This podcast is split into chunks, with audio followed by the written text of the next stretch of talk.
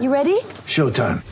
On May 3rd, summer starts with The Fall Guy. Let's do it later. Let's drink a spicy margarita. Make some bad decisions. Yes. Audiences are falling in love with the most entertaining film of the year. Fall guy. Fall guy. Fall guy. That's what the poster said. See Ryan Gosling and Emily Blunt in the movie critics say exists to make you happy. Trying to make it out? Nope. Because I don't either. It's not what I'm into right now. What are you into? Talking. Yeah. The Fall Guy. Only in theaters May 3rd. Rated PG-13.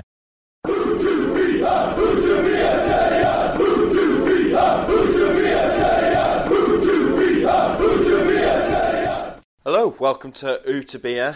Stephen Chicken here, again as usual, with James Hartrick. Sorry, I mean Dave Hartrick. Oh, that is difficult, isn't it?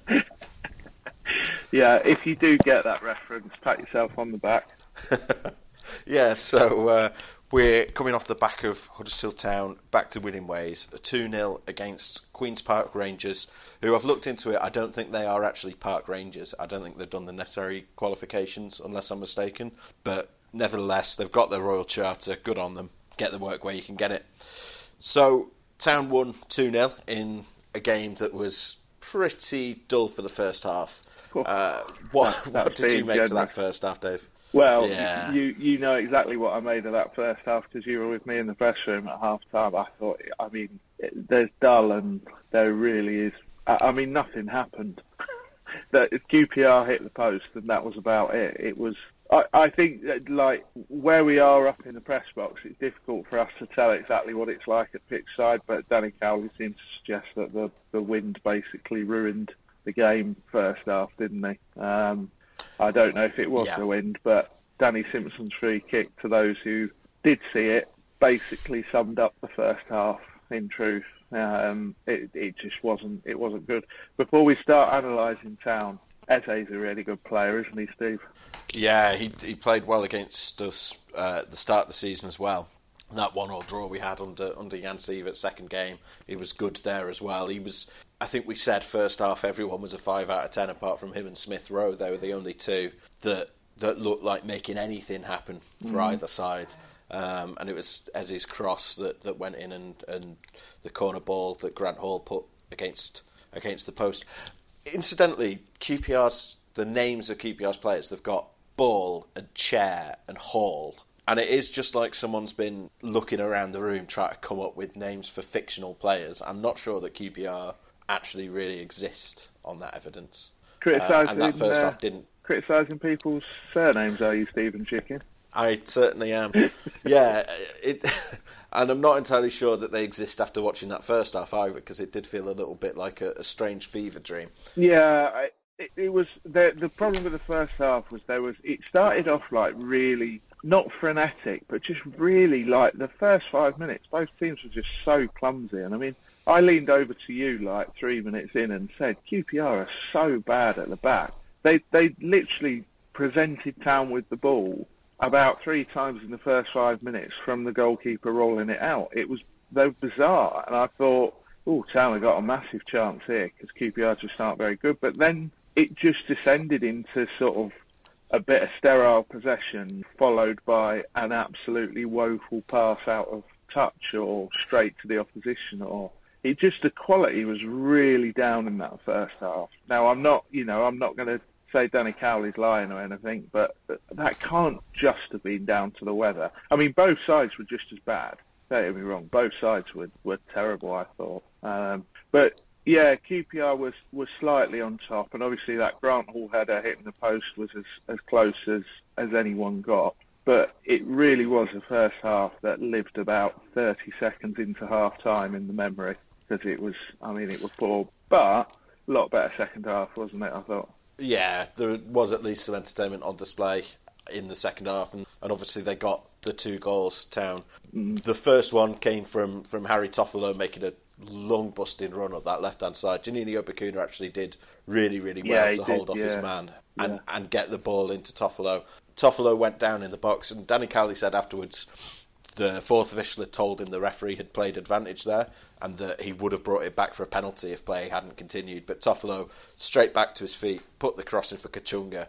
And we've seen him miss a couple of headers from point blank range, but even he couldn't miss this one, could he? No, I I think it's like I was really impressed with Toffolo there because I, I have spoken about like I don't know if we've talked about this on the pod, but there is a sort of Gary Neville factor in fullbacks that I like, which is I like fullbacks like Neville who are they're never a nine out of ten or a ten out of ten, but they never drop below a six out of ten. They're just very very steady and deliver just a constant level of performance. And Toffolo has done that in every game he's played for Town.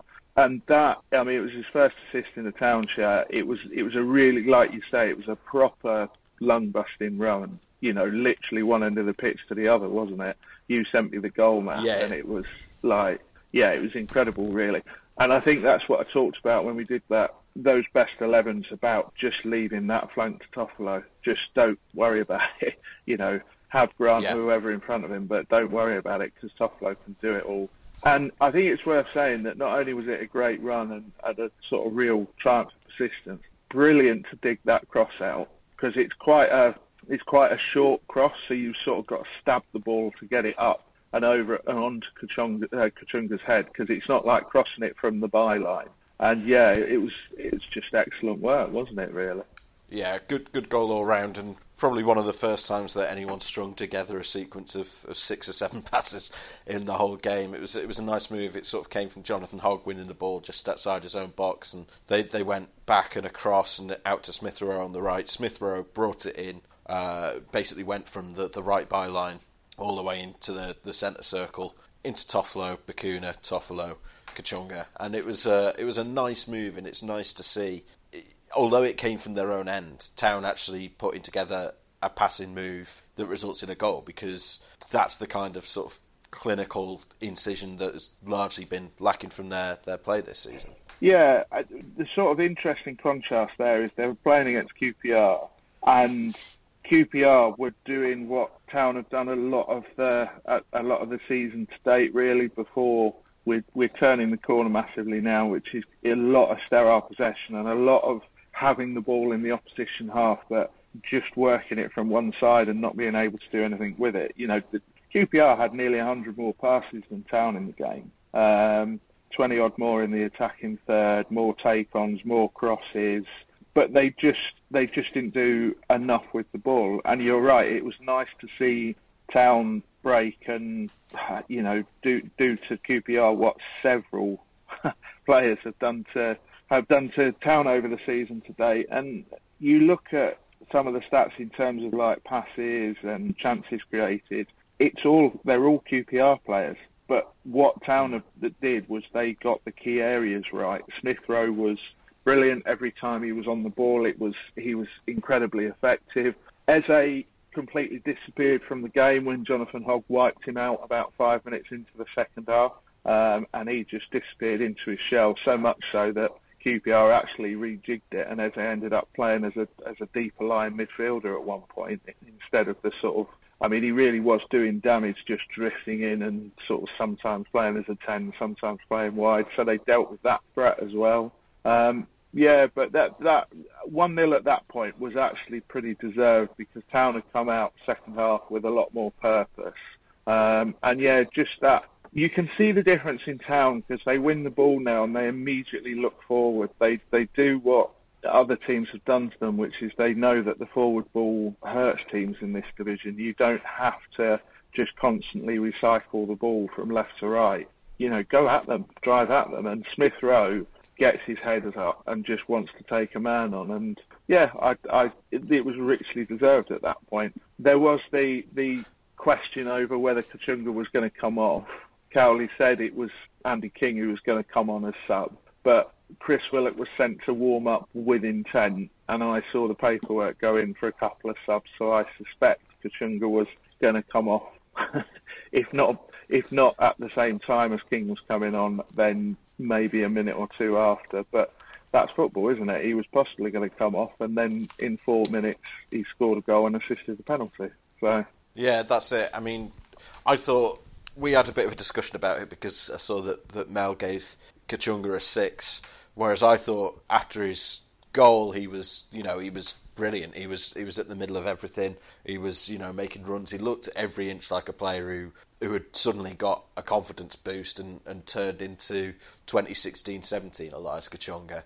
But as you quite you and Mel quite rightly pointed out to me before then, he he hadn't really been in the game at all. So you can understand why if Cowley was about to take him off, and it, and uh, I believe that, that Radio Leeds directly asked him if Kachunga was going to come off. We asked if Willock was going to go on. They asked him if Kachunga was the man that was going to go off, and he said no. Uh, but as you say, you suspect that he might have gone off a minute or two later, even if the intention wasn't to bring him on just then. I think it's also worth a mention for Juninho Bacuna, who went off with a bit, a bit of an injury. He he picked up a knock in the first half, so being a, a bit of a dead leg in a in a around the groin by the looks of things. Dead groin. Yeah. no one wants to get a dead groin. Name your Um, sex tape. yeah, exactly. But he, as Cowley quite rightly pointed out, had been training at right back the whole week, and then Karlan Grant got injured on, on Friday, was ruled out at sort of 8 o'clock Friday evening, and Bacuna had to go and play on the left wing with basically no training time in, in that position. He, he has played there before, but not in that 4 2 3 1. But I thought he linked up, as, as he has, as other players have done, linked up really well with Toffolo up that left hand side. Yeah, I, and Toffolo gives them, you know, not to repeat myself, but Toffolo can handle that flank. So Bacuna was free to come inside a little bit more and, you know, look for Toffolo on the overlap. And, you know, 13 passes attempted in the attacking third shows that he was very, very involved in the game. Um, and like Kachunga on the other side is way, way down with like six passes attempted in the attacking third. So it shows you the sort of mindset of the two players, really. And I think Bacuna is. I hope his versatility doesn't kill him in the end because, like, I, I like footballers to specialise in positions, really. And I think Bacuna, at the moment, he keeps popping up at right back. You know, he's played as defensive midfielder, he's played as a 10, he's now played left wing, he's played right wing. I, I would like to see him given a spell on the right in place of Kachunga, but I know that's not a popular opinion with some. But I, I think the sort of difference between the two players will start. I know what you're saying about after the goal, but I would sort of expect that because obviously the adrenaline is up, isn't it? Yeah. You know, um, but I, I Bacuna and Toffolo just work so much better than Simpson and Kachunga on the right because Simpson doesn't go forward anymore. Um, I don't think his legs have gone by any stretch, but he he you know he rarely goes sort of over the halfway line with any sort of real attacking intent. And Kachunga, Yeah, I mean, Danny has said he's a defensive first midfielder, and he, he says that's not a bad thing. He likes the mid, the defend the fullbacks that do that, but yeah, he is a stay back type fullback. Yeah. Which, to be fair, you know, is is why they signed him because Yeah. we saw the problems it created with with Flo doing the exact opposite. Yeah, and Kachunga is a stay back right winger. you know, he wants he wants to start at a much deeper position, and his primary thought is to make sure he covers his fullback, make sure he covers his midfielders. And it was interesting to see how many times Smith Rowe pulled to the right. Which was which was notable from his sort of position as number ten because he was being man marked Smith Rowe. He'd obviously been identified after that Fulham game as the danger man, and one of the I, I, I was watching him quite intently because I wanted to see how he was going to react to that and what he had in his locker to try and overcome that.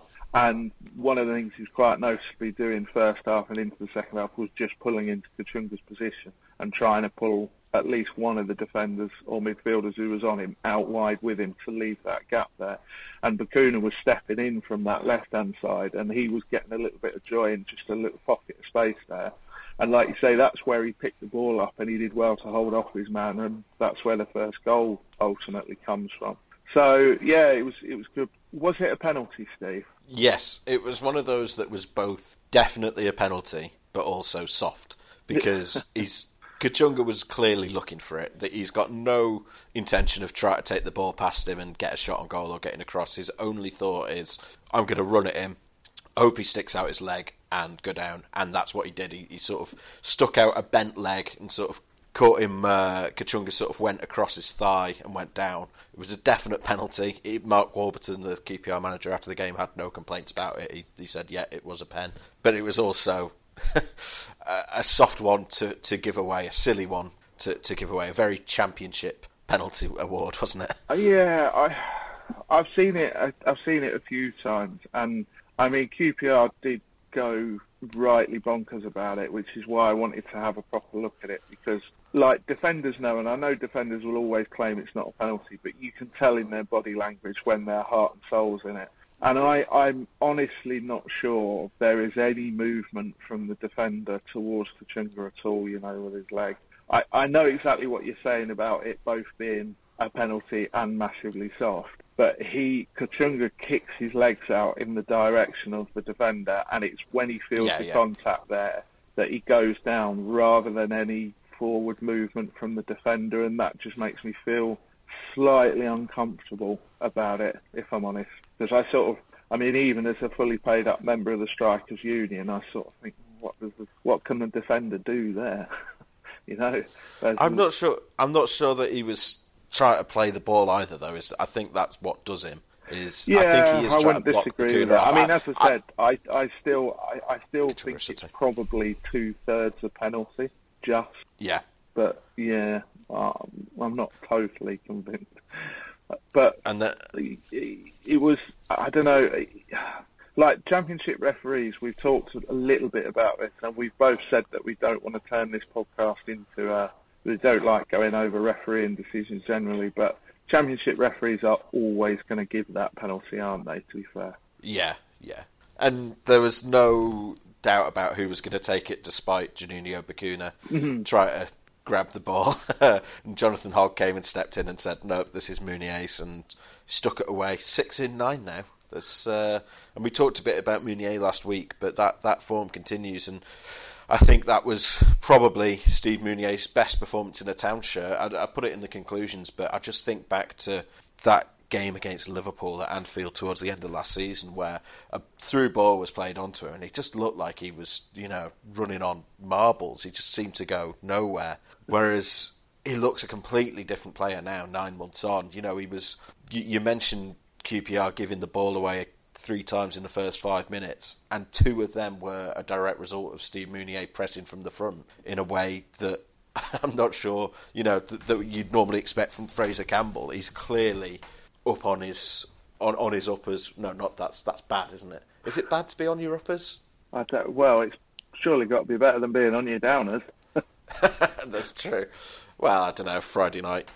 Um, but yeah, I mean, he's clearly a player in confidence and in form, and it's great to see. Not to bang on about it again, but but yeah, good to see, isn't it? Yeah, well, he's, he's the problem. The problem with Mounié is that he's always difficult and awkward to play against, but he's not always dangerous. And he's he's over the this run of form, he's managed to make himself dangerous again. And like it, it's testament really that when he got the ball and put it down for a penalty, I never for even a, second thought he would miss. You know, it was a done deal as soon as he got the ball, really. And Hogg did exactly the right thing because when you've got a striker who's in form and is scoring, then yeah, like give him the penalty, give him the free kick, give him the you know, give him every opportunity you can to get him on the ball. And I think it's I get the impression every time we were in a presser with with Danny Cowley and he talks about Mounié, I get the impression not that it's a surprise, but that it's perhaps it's perhaps been a bonus, shall we say? Because I think we've spoke about Mounié and how he was at one point he wasn't a plan A, he wasn't a plan B, he he was almost like a plan B point five. But he's played his way into the team. We're told his attitude has been really good, uh, you know, haven't we, Steve? Um, and yeah, that he- constantly going in for extra finishing training on his days off. Yeah. Apparently, they keep trying to give him a rest after games, and he insists on coming in and doing the extra, the extra finishing. Yeah, which is a marked contrast to some of the people he, that have been in that squad this season. Um, and it's it's great to see like a player's hard work getting rewards, isn't it? Because he's never the work rate's never been in doubt. It's just been the actual physical ability to do.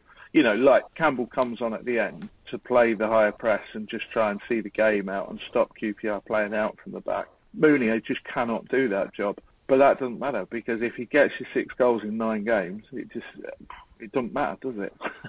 so no, you can you can let him play those seventy minutes and, and then yeah, get someone else to, to play the game out. yeah, I mean, we've not even talked about the fact that Karlan Grant missed out, which I think it, it would have been unthinkable a few months ago to, to think that Karlan Grant would miss a game and it would barely get a mention. But, it, you know, I said to you before the game, it's going to take a bit of a team performance here to cover for his absence because you've not got that player on the pitch that can create something out of nothing, uh, which was me forgetting about the existence of Emile Smith Rowe for a second, in fairness. but they they genuinely played well enough that, that they made sure they didn't miss him Yeah. on that left hand side. Yeah, and uh, not only that, I think it's it's it's Toffolo as well. Not to keep going on about it, Yeah, but exactly.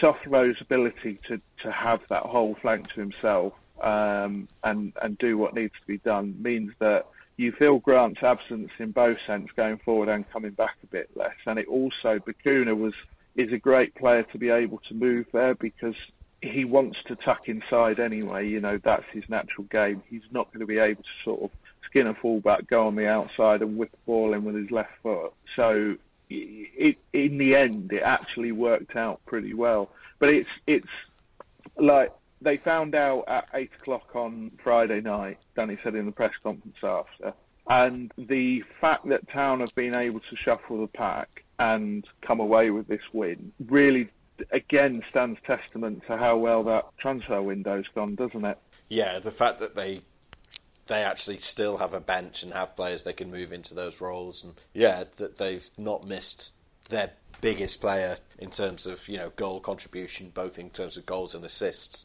up till now is yeah, as you say, it just shows that the, that they've actually got a little bit of depth there now. Yeah. which is good to see. And you know, Danny Cowley was, was quick to praise the substitutions that came on as well. Obviously, Chris Willock only came on in the 90th minute, and I think that was mostly so that Kachunga could get his, his standing Yeah, ovation. yeah, very but much so. King and King.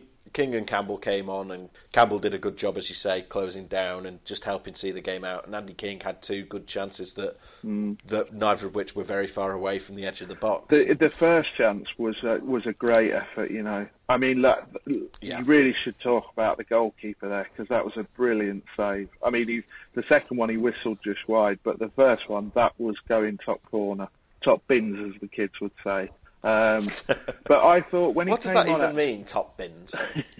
when he came on, uh, King, I actually thought he looked really good. I know we've barely seen anything from him in a town shirt, but he just the way he sort of recycled the ball and the way he looked to go forward. They they talked about his versatility and how he can play as a defensive midfielder, a straight central midfielder, or an attacking midfielder. And I think you saw a little bit of that actually um, in that game. And he has almost become like he was feeling like he'd become the sort of forgotten man of the transfer window because he'd only played a little bit of football. And I came away from that game genuinely thinking, hmm, yeah, he he's going to have quite a big role to play, I think, before the end of the season. Because, you know, just by virtue of the fact that he can play any of those roles and he can offer something a bit different. And, like, we don't need to talk about O'Brien and how brilliant he is, but at Yeah. some point before the end of the season, he is going to need to take a game or two off because just by nature of his age and the sheer work rate he puts in. And you suddenly think, well, you're probably not going to feel that if you can put King into that role. You know, that's absolutely fine. But it, it also made me think of Trevor Chalobah, and it made me think he's just come into some sort of form and he's playing better. And suddenly King looks good and like he's going to get minutes. Hogg and O'Brien look like they work as a two in a four-two-three-one anyway. Yeah, it, it suddenly feels like he's a bit further away from the first team than he was, doesn't it? Yeah, he was dropped to the bench with Jonathan Hogg coming back, and you know Danny Cowley's talked before about how Jonathan Hogg sometimes struggles when he's he says he needs sort of the momentum, and if his if he gets interrupted by injury or suspension, then it can sometimes take him a little bit of time to get back into that rhythm. I think he's more talking about the, the physical toll there rather than how well he plays. But Mm. you know, Hoggy looked good, and as you, you rightly highlight, that tackle that had us all sort of laughing in the press box and Yeah. had the whole crowd sort of cheering because it was a moment in the game where the, the game had been very flat for you know as you say the, the first few minutes of the of the second half and had been flat for pretty much all of the first half and that just sort of woke everyone up and you, you need that sometimes as simplistic and, and very English as it is to say you do need a little bit of, of that that fire and that, that mettle sometimes and that is not necessarily something that Trevor Chalobah is going to give you. And when you've got the quality on the ball,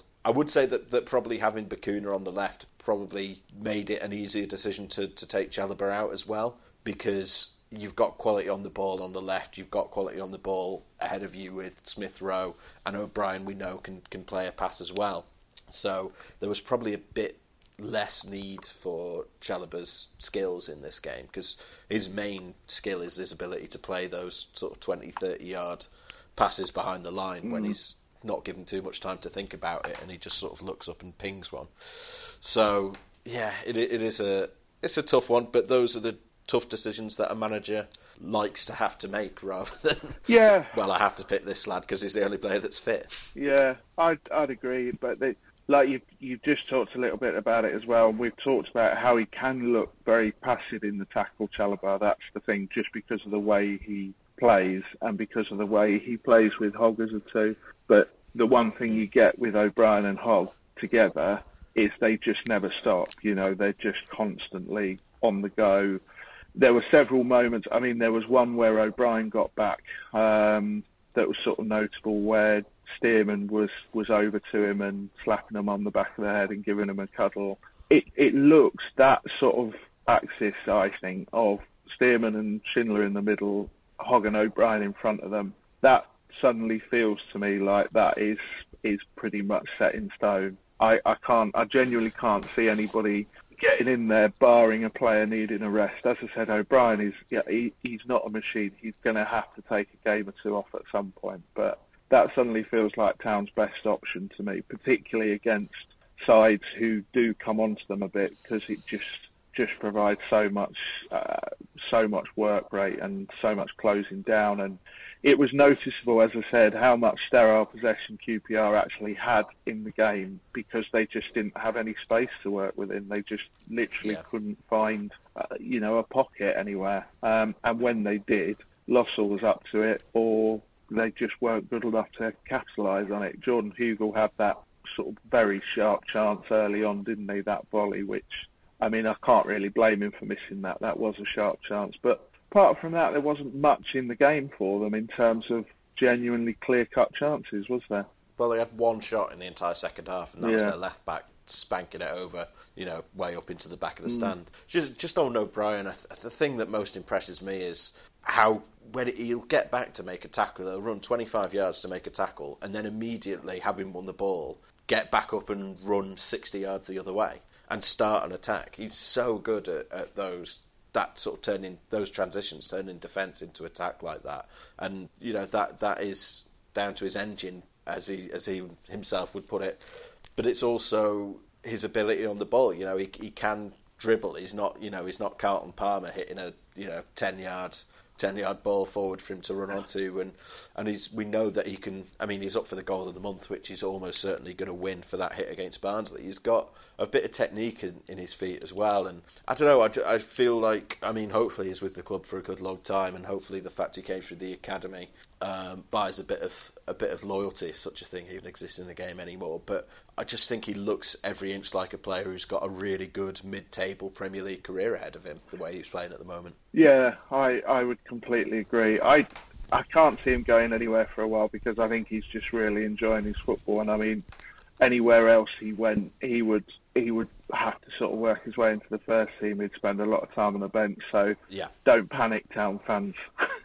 it's O- it's not O'Brien in summer transfer shop, but um, yeah, I, he just the one. Funnily enough, I know you've just said he's up for goal of the month, and it was a great hit against Barnsley. But actually, his shooting is the one area of the game I think he does need to do quite a bit of work on. because he he does get a lot of sort of edge of the box opportunities, and he's a great one for the high, wide, and handsome. You know, trying to take the maker's name off the ball and hit it as hard as he can. He had one early doors when QPR, um, their defender, Yeah. I think, passed it straight again, possibly to Mounié closing down, and it was It was, again yeah, it was- coming in diagonally, edge of the box, and he couldn't get his feet sorted out in time, despite having a load of time and space in front of him, and he ended up just, I mean, it was basically hit it with the outside of the wrong foot, and it just drifted out, you know, to, to nothingness. So I do think I think we're all sort of maybe a little bit guilty of forgetting he is a young player and he, he does need to refine and work on certain areas of his game. But you overcome a lot in the championship just with through work rate and determination, don't you? And he's yeah, Yeah. I mean he's just a, a brilliant young footballer with a great career ahead of him. But uh, yeah, I I thought it was a pretty encouraging display overall because I- don't think me or you have seen Town put together a routine 2 0 win like that for arguably about three years. yeah, exactly. I mean, I think it's the fourth time in two years they've won by two goals or more. It was almost identical this game actually to the Hull game earlier this season. We commented during the game they just needed that third goal. You know, they even had, would have had Kachunga on the score sheet. You know, a very flat game for about an hour that then sort of gives way to an easy victory. But yeah, I mean, there's only the the Wolves game and the 4-1 against Bournemouth that they've actually won by two clear goals and yeah they ended up looking looking easy and good good value for the win in the end This is what they've missed, though. So- I think this is the, the the games where you don't you don't play brilliantly, but you you know everybody does just enough, and tactically you overcome what's ahead of you, and yeah, you just get that very sort of simplistic, straightforward two 0 win, um, and that. It, I'm not going to say it's a blueprint or anything like that because I don't think it is necessarily. But it, if Town can add those sort of fairly routine run out victories against teams like QPR, then they'll be absolutely fine. I mean, what are they now relegation wise? It's six points and seven goals better off, aren't they? That's right, yeah. We should actually move on to that, I think, and have a look at the relegation battle at the bottom. So I've got the, the sort of the table here in front of me, and it, but it's the table, the projected table based on the points accumulated so far. I've sort of very simplistically just divided by 31 multiplied by 46, and we keep going on about the 50 points that they need, and Danny Cowley pointed out, you know, you can still go down with 50. It's happened before, but Wigan are current. Wigan, who are the third from bottom team, currently on to get 43 points based on that, and that's after they've had some some wins recently. Barnsley on to get 37. Luton are on to get 36. You know, none of these teams are on more than a point per game. And then you've got Charlton on to get 49, Stoke on to get 50, and Town are currently on to get 52, and that's taken into account that they only had one from the first eight. So it's looking a lot better, isn't it? Yeah, like it felt significant Saturday, in my humble opinion, with Wigan losing and Town getting that win. It feels like a massive gap, particularly when Town have got to play Wigan at home as well.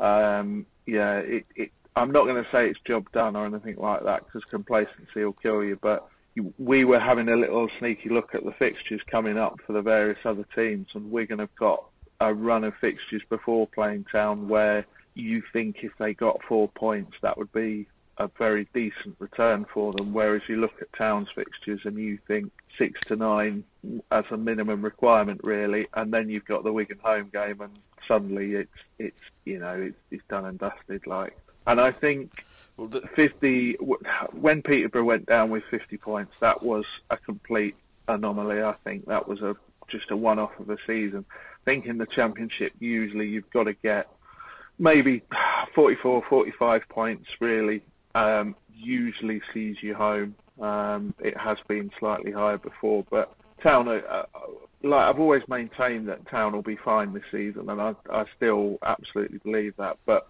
I don't think they will finish at 52 points, Steve, because I think they have a little bit of a platform after that transfer window, and I think they're going to finish.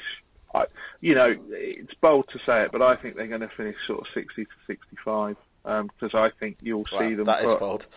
Yeah, I I think you'll see them put a good run together. Um, I, I do. I think they're gonna. My gut feeling is that with with the players they've got now, and with you can see it in Danny Cowley's press conferences as well. They can't, Steve. He's his persona has changed a bit. He looks a lot more relaxed. He looks a lot happier with what he's got in front of him. What's been good with Danny Cowley, we've both commented on it, is he doesn't uh, sort of give you a flurry of excuses or anything like that. He does talk about, you know, I, I've had to pick who I've had to pick, so I've got no options, or we've got a load of injuries, but he doesn't lean into it in quite the fashion that some others do. Um, and he just looks, he just looks a lot happier. and I, I just really think that we've, we've got a club here that have got rid of some elements in that squad who are causing issues.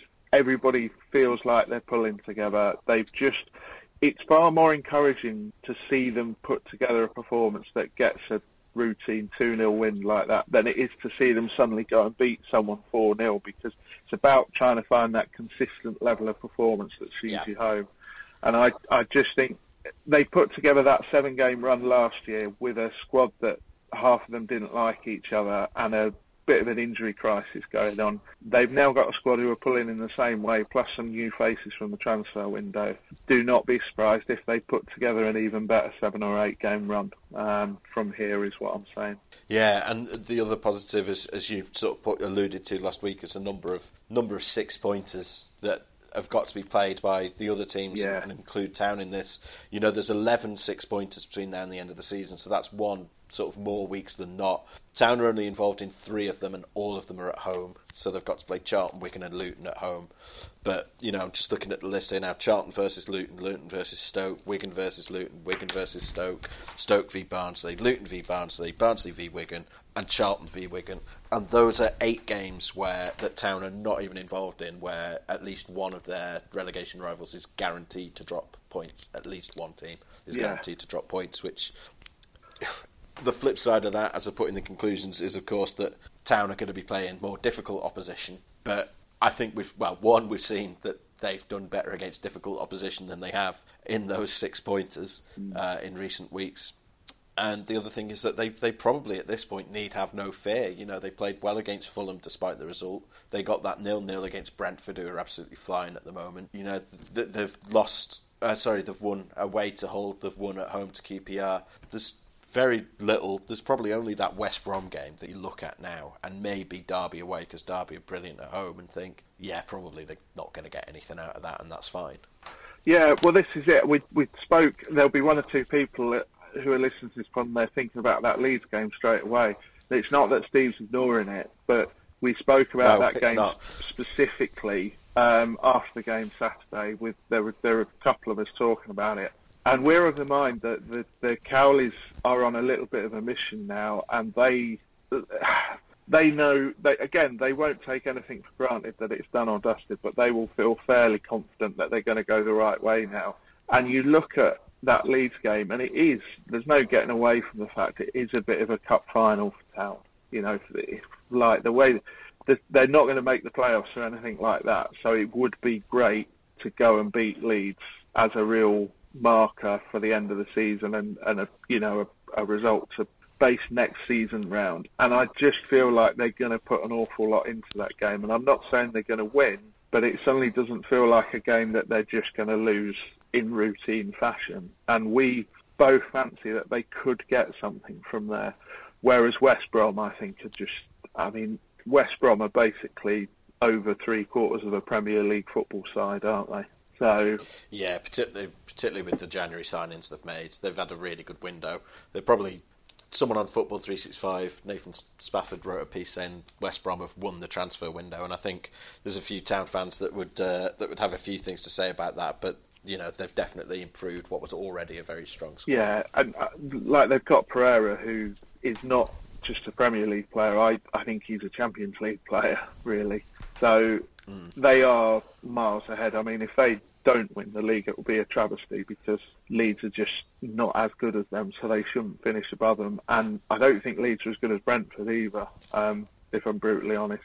And I'm not just saying that because of the run they're on at the moment. I, I've not massively bought into the Leeds hype train, if I'm brutally honest, because I think they're I think there are some obvious holes in that team and that squad in particular. So, so yeah, this is what I, I mean when I say don't be surprised if Town put together a good run now because I think that I think they've got the win behind them. I think they they're really going for it.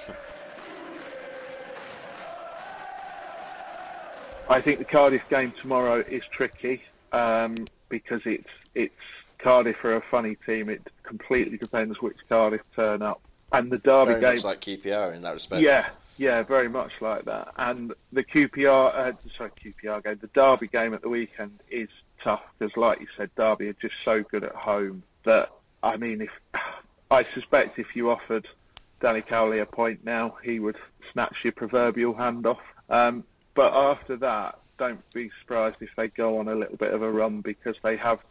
th- th- There's no real soft fixtures in the championship, but they come up against you know four or five sides in a row that you think, yeah, they've got a they've got a good shout here, a very good shout here. So yeah, but we better put a prediction on it, Steve. Really, Ooh. On what the Cardiff game or the uh, yeah, what they'll table? what they'll get out of these next two games. I mean, that's tricky. I think I think they'll. Do you know what? I actually fancy them against Cardiff. I think Town are a very. And I never would have said this a month ago, but I think they're a very different prospect at home now. Town. Um, so that they'll be targeting a win at very least. I think. I think they're going to get at least two points out of these two games. Ooh, that's bold. That's Yeah, I know. I'm very bold. I think they're going to get three points out of Cardiff and nothing on Saturday. Is my There you go. Well, honest that's take on it. I, I just I- like Derby are really, really good at home. Really, really good. and I, I just can't. they are I mean, it's best in the division at home. yeah, as as good as as Town have been, I think I can see another Fulham performance coming where I, uh, Town will play really, really well, but just not have enough and lose two one or two 0 Yeah. But I mean, we, we've we've been extremely positive here. To be fair, today, Mm. but who knows what would happen? You know, if they lose to Cardiff and you know Wigan win and Barnsley win and Stoke win, or are we going to be sitting here in a week with egg on our faces and saying, "Oh no, the relegation fight's still on," or are we still well, we'll be confident that it's we, we, we usually got egg on our faces one way or another anyway, but it's rarely to do with football. Um, but I think I, I, I, felt, I think the weekend was significant, Steve. I think there was. I'm again. I'm not going to be bold enough to say that anything was sorted out, but I think there was one or two. Town will feel a lot more comfortable and a lot more relaxed, and I don't mean as in they'll take their foot off the pedal or anything like that, but there's a big difference between six, effectively seven points with the goal difference and three points or four points. And I, I, I just feel that will take them a long way. And you, you know, I And it- fancy them tomorrow as well against Cardiff. If I'm honest, Steve, I, I really do because I don't think Cardiff are great by any shape, and I, I think No. Town. I, I would genuinely, I think, probably pick exactly the same side and just tell them to do everything they did in the second half, really, which is just control the space at the back and then not play like the away side, but just pick them off on the break as and when. Yeah, I mean, there's a difference, isn't there, between relaxed and complacent, and Yeah. you know, if if, if they're enjoying going into training and getting the work done, and you know, Danny Cowley spoke about the players all went out for a meal last week, and Mm. the spirits are good. I think that's that's more what you mean by them being relaxed, isn't it? Mm. But that, I, what I, when I was talking about Danny Cowley, that, that he just seems more relaxed.